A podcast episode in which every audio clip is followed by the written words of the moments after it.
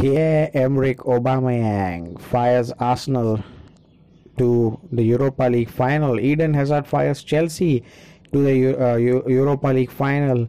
We've got Lucas Moura who fires Spurs to the Champions League final, and a Liverpool side that steamrolled Barcelona to uh, book their spot in the back-to-back Champions League final. Well, ladies and gentlemen, this is episode number 45 of the Panenka View podcast. I'm your host and analyst today, Prasad Bhutkar, and I'll be going solo once again because uh, I've been traveling and we've got we've kind of uh, got some issues uh, meeting up, but that's okay because we'll be back on Monday. Shlomo will be back. He's itching to go. I know. Uh, sorry, Shlomo. I'm doing this alone because we have to put out an episode today, but we'll be back on Monday. We'll be back with all the um, happenings from the weekend, which is the final Premier League match day of the season. Remember when we started back in October? We started late, but we damn sure ending it on a high. And what a race it's been in the Premier League. But we first got to speak about the European nights because it's been a top seater week for football fans. For the English fans, the domination is back. An all English Champions League final and all English Europa final. For the first time ever, four teams from England are going to compete in uh, all four teams are from England and three of them are from London. Well, uh, I don't know what to say about that, but it's for the first time that it has happened, and it's going to be a crackjack of a semi final. So, what are you waiting for? Episode number 45 of the Panenka View podcast is here, and like I love it, I love the way we discuss uh, the Europa League first because it happened last night, and we've got two games for you starting with the red sauce celebration from the two Arsenal strikers and the Wakanda forever thing. So Arsenal 4-2 victors over Valencia in the second leg and uh, 7-3 winners on aggregate. Well, that that, that didn't look like uh, coming. Uh, when Kevin Gameiro put them ahead in the 11th minute, and everyone thought that it's a night of European comebacks that Valencia would turn it around. But Alexander Lacazette so brilliant in that header that laid it on a plate for Aubameyang, who had a lot to do post that to finish, and that's 130. That's what 113 million is going to give you. Two world-class strikers combining yet again, and it's their tie. Two from Laka in the first leg and one from Oba, and Oba starting off where he finished the first leg, grabbing that away goal, silencing the Mestalla, and then Alexander Lacazette making it 2-1 in the 50th minute. Jose Gaya losing it out to Aubameyang and then Lucas Torreira laying it on a plate for Alexander Lacazette who again had to do a lot who had to hold off Paulista and uh, the, uh, turn and score past Neto and then we all thought that in the 50th minute Kevin Gameiro's 2-2 might still be some hope for Valencia but it wasn't to be because Arsenal were, went all guns firing to the Mestalla and Ashley Maitland-Niles pinpoint cross at the near post touched home from uh, Emerick Aubameyang for his second on the night, and then a sensational uh, combination with his former BVB buddy Mkhitaryan to make it 3 4 2 on the night. Three goals for Aubameyang, four in the tie. It's it's a Lacazette Aubameyang tie, by the way. Three for Laka in both the legs and uh, four for Aubameyang. And what a what a time to step up! What a time to step up when your club needed you the most and the Arsenal fans breathe a sigh of relief because they're going to Baku to face another London side, Chelsea, who did it the hard way on penalties. Eden Hazard probably with his last kick at Stamford Bridge, firing Chelsea to the Europa League final. And uh, they had all to do because Ruben Loftus-Cheek put them ahead, but then Luka Jovic uh, firing them level in the 49th minute. And since then, I think Frankfurt missed a couple of chances on the line to finish off the game, and um, Chelsea had the chances of their own to finish the game, but uh, none, but none of them taken. And then in the penalty shootout, um, despite Azpilicueta's uh, miss, Kepa Arrizabalaga saving two penalties from Frankfurt, and David Luiz and Eden Hazard making no mistake. 4 3 on penalties, firing the London side into another Europa League final. Their first since 2013, where they actually went on to win it. But for Arsenal and Unai Emery, this is their way to Champions League football next season. They have to win it. They have to go there and they have to win it because a runners up spot won't be doing any favors for them. So it's all set up, isn't it, in Baku next week? It's 29th of May. It's a midweek, it's a Wednesday, 12:30 a.m. game and for both sets of fans, it's a big occasion because it's a European final. Arsenal entering their first European final since that heartbreaking night in Paris against Barcelona. We all remember what happened that night. I'm not going to go much into the details there. And for Chelsea, it's a shot at another trophy, another big trophy. Mind you, they've won the Champions League in 2012 and the Europa League in 2013, becoming only the first English side to do that. And then we all know United won that Europa League in 2017, but uh, all eyes on Chelsea Arsenal. Well, we're not going to do much of Ole's at the wheel in this episode, but we're definitely going to talk about Jurgen at the wheel and his Barcelona, his Liverpool side, sorry, steamrolling, and I mean steamrolling Barcelona and kicking them out of the Champions League. Well, I had well, I had a lot of criticism for the episode name that I put in, where Messi blew Liverpool away. Well, you're gonna come up with I'm gonna come up with a very good caption for this episode as well, and it was Liverpool who did the damage to Barcelona and ensured that they bottled a three-goal lead for the second time in two years. Remember the Roma game? Well.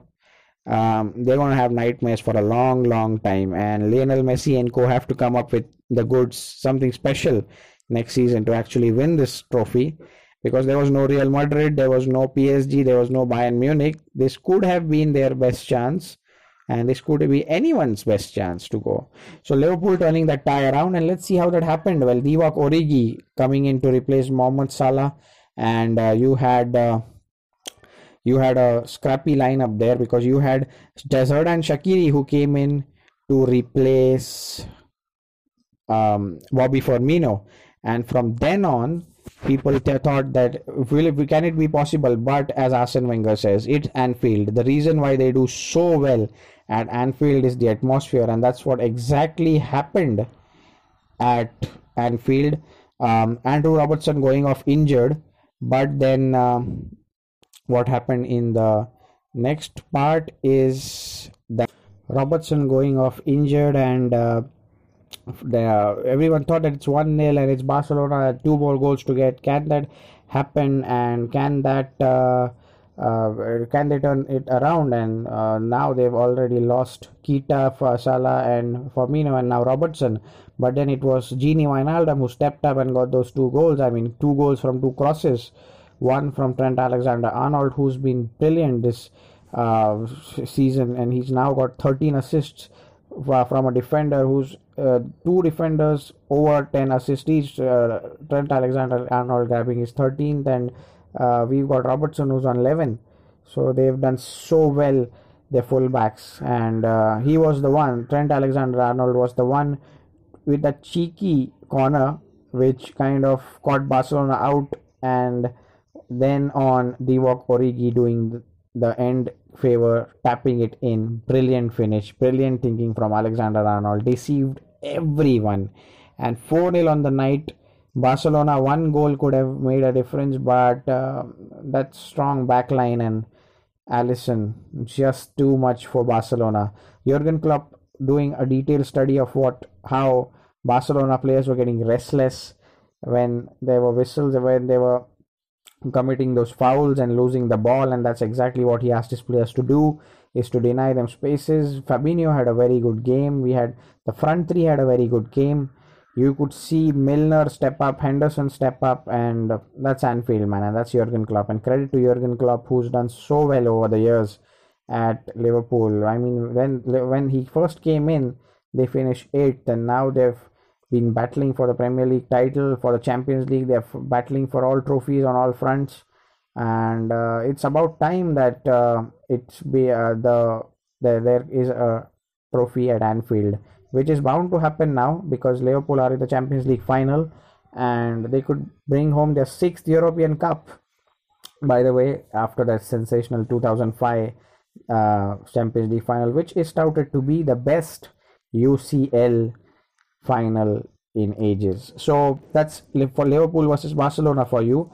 And moving on with our next game, which is Ajax versus Spurs at the Cruyff Arena. Well, uh, have uh, sorrow for the Ajax team because they were so close to the final, and uh, Mauricio Pochettino's side grabbing that last, the, the third away goal towards the last end of the game, the last kick of the game, I would say, and uh, Erik Ten Hag's uh, side so close to another to a final, and it's been a breathtaking season for them. They've knocked out Real Madrid, the holders. They've knocked out Juventus, and they go out to Tottenham Hotspur. For Mauricio Pochettino and Tottenham, it's a UCL final without spending a penny in the last two transfer windows, and that's that's another uh, side which has done so well despite its financial restrictions and a new stadium. So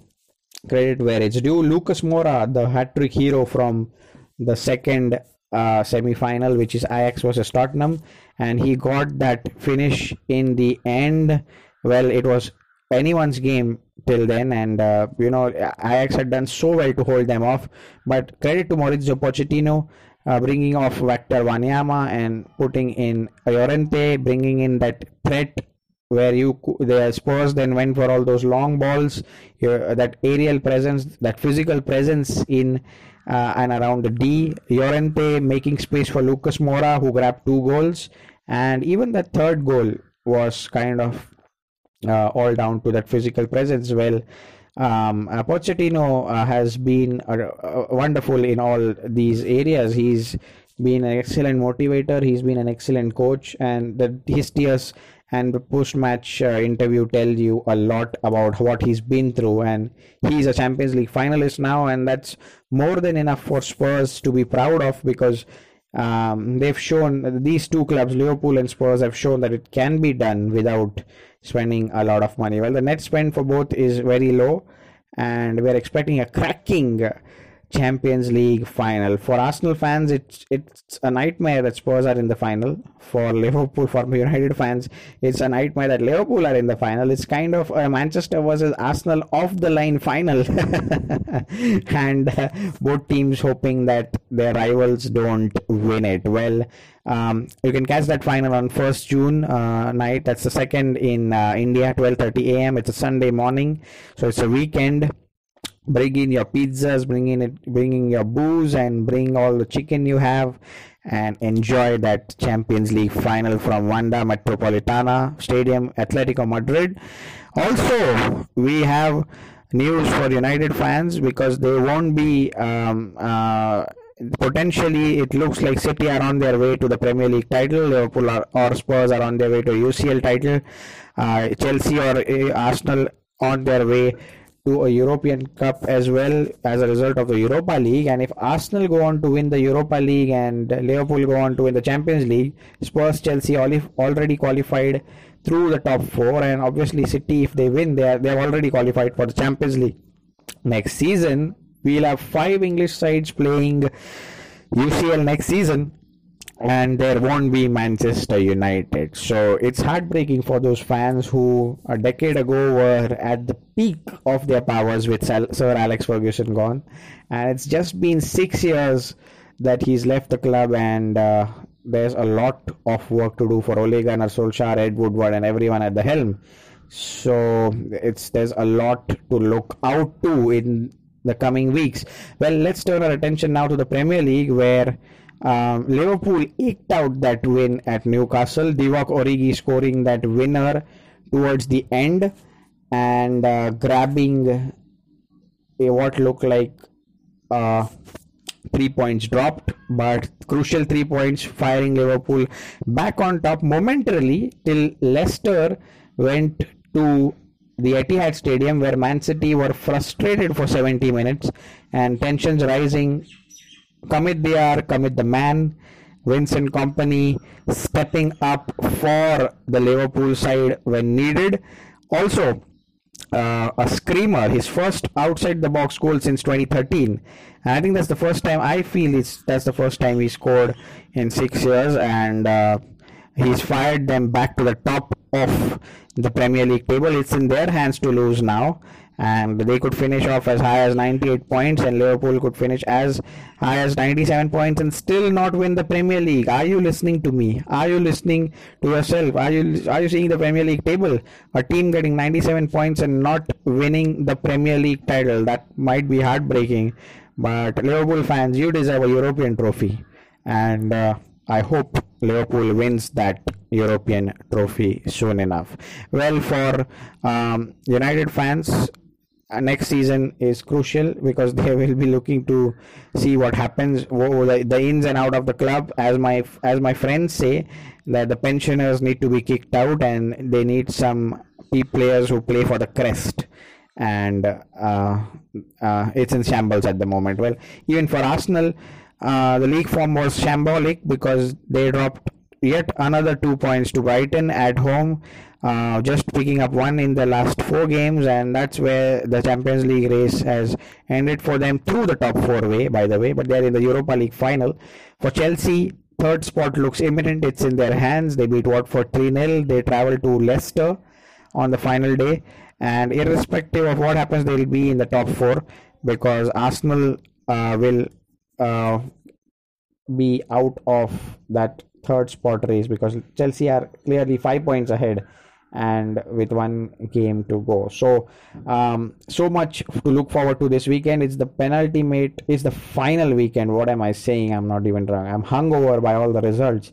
And uh, there's so much to look forward to for Messi and co. Dejection in the UCL for Liverpool and co. It's another special, special night at Anfield, and kudos to that Anfield crowd and Jurgen Klopp. I mean, they made it so hostile for Barcelona to get on the ball. There were cheers all over when Barcelona were on the ball, and they were so loud cheering and chanting when Liverpool on the ball, and they did their job as 12th men.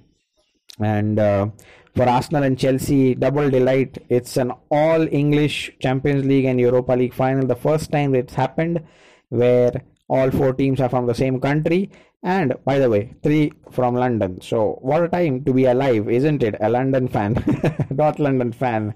Well, uh, the only highlight is that you have to look out for the Premier League weekend this uh, Sunday, and uh, that's the that's where it ends uh, a nine month journey. And uh, episode number forty five of the Panenka is also nearing its end. Well, uh, looking at the Bundesliga title race, BVB bottling a two-goal lead at Werder Bremen, Bayern winning 3-1 at Hanover, 3-1 at home against Hanover, and that means that Bayern are four points ahead of the Borussia Dortmund side. Lucien Favre's side who was touted to win the league. Anything can happen. Bayern face Leipzig and Frankfurt in their final two games, and um, Dortmund have Dusseldorf and Mönchengladbach. Well, it's in Bayern's hand now to bottle it if they want to, but they're in firm control of yet another Bundesliga title. For Lucien Favre and co, they can just hope and make sure they win that they win their games and Leipzig and Frankfurt do them a favor. So uh, it's been a cracking uh, season.